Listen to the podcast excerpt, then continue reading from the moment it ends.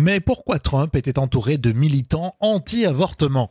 Bonjour, moi c'est Rémi Berthelon. Vous écoutez le podcast Au lever du soleil. Belle journée.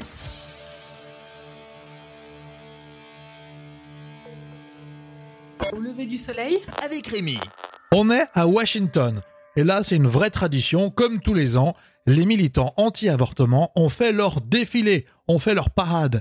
Et cette année, surprise, voici Donald Trump. Il est venu les soutenir. Nous venons de Chicago. Nous sommes 150 à avoir pris le bus. Ils ont de 13 à 20 ans. Pourquoi est-ce que c'est important d'emmener autant de jeunes ici Pour leur enseigner les valeurs de la vie. Alors évidemment, les positions sont extrêmement radicales. Et dans le cas où une femme est violée, dans le cas où sa vie est en danger à cause de la grossesse Pour moi, l'avortement est un meurtre. Et un meurtre, c'est mal quoi qu'il arrive. Même s'il s'agit d'un viol Si j'étais violée, je peux vous dire en toute honnêteté que je garderais le bébé. Et vous l'attendiez, il est là, Trump Toutes les personnes ici présentes comprennent une vérité éternelle. Chaque enfant est un don précieux et sacré de Dieu.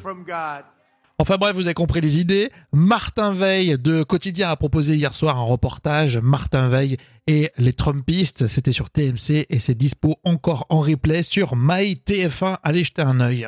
Alors si je devais tourner Rémi les Trumpistes, je leur offrirais quelques souches rares de coronavirus, je crois. Hein alors toujours Trump, on l'a appris, pour soutenir l'économie face aux conséquences du coronavirus, Trump promet des mesures de grande ampleur quand on touche aux bourses de Trump, il y a souvent des réactions.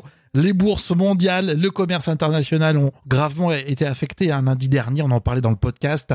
Donald Trump a notamment évoqué une coupe possible de ses taxes salariales.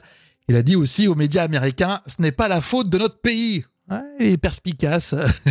Re-Trump avec une info sur lui, le président américain a partagé une vidéo laissant croire que Joe Biden le soutenait laissant croire. Sauf que bah, la déclaration du candidat à l'investiture démocrate a été tronquée. C'était une vidéo bidon.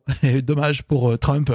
Et puis pour finir justement avec lui, il a été en contact avec des porteurs de coronavirus, mais n'a pas besoin de test. C'est ce qu'a déclaré la Maison Blanche. Non, je crois qu'on va le laisser tranquille. Hein Alors dans l'épisode précédent, on parlait du salaire de Florence Foresti. Hein, pour présenter euh, les Césars, elle a été euh, payée combien? Merci d'avoir été avec nous. Je vous souhaite une belle journée à l'écoute de la playlist Au lever du soleil sur 10 heures.